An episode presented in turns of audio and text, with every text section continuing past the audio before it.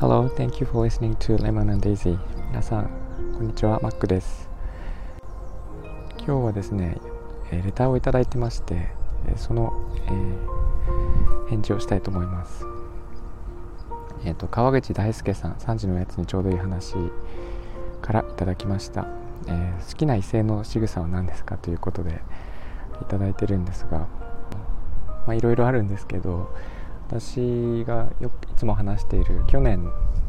末に亡くなった私のパートナーで一番好きだった仕草っていうのが仕草というかですね、えー、言葉というのがありましてそれはすごくシンプルなんですが「えーと、ありがとう」っていう言葉をですねすごく頻繁に言う人でした。えーと、なんか目を見てちゃんと言ってくれるんですね。で本当に些細なことでも「ありがとう」と言ってくれて。で彼女の、まあ、私がすごい好きだったところはそうですね。なんか彼女は自分ができないことをできる人をすごい尊敬していて。となんか些細なことでも、えー、すごく尊敬謙遜しながら、えーと、お話をしていました。そういうところは大好きでした。で、えーと「ありがとう」という言葉はですね結構映るんですね。で私もあの彼女が頻繁に「ありがとう」って言ってもら言ってくれるので私も、まあ、自然にその言葉を発するようになって、えー、と目を見ながらですねきちんと,、えー、と感謝するようになりましてそれを彼女だけではなくて他の人にもするようになってで、まあ、そうするとなんか他の人にも映るらしくてありがとうって言われる頻度が高くなったような気がしてます。でこれは話がそれるかもしれないんですがえー、ハッピーマネーっていうあの本田健さんが書かれた本がありましてその中でお金に対して、えー、お金を支払う時に、えー、感謝しなさいと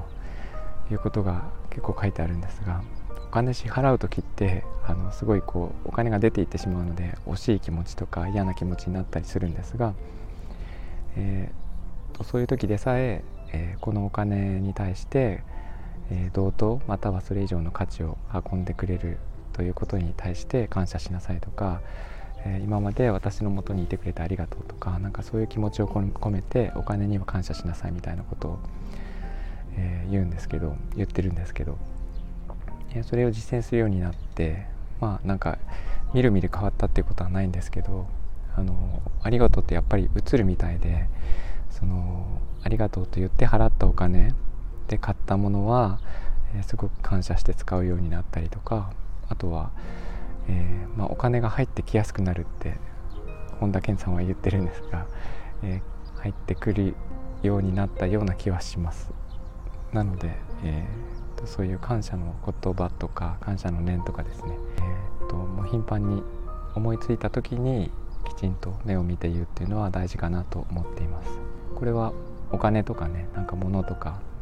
私の場合は、えーと、飼っている猫とかにも言ったりするんですけどなんかいろんなものに対して、えー、言うっていうのは一つ何て言うかな自分の身の回りを整えていくというか自分の世界をなんか温かくしていくみたいなことにつながっていくのかなと思っています。えー、ということで、えーと、レターをいただいた川口さんありがとうございました。えーとこんな感じであのどんなことでも構わないので話してほしいこととか、えー、聞きたいこととか、え、デザインのこととか英語のこととかいろいろお答えできると思います、え、レターお待ちしておりますということで今日はここまでにしたいと思います聞いていただいてありがとうございました、えみんなが優しくありますように Thank you for listening. I'll talk to you later. Bye bye.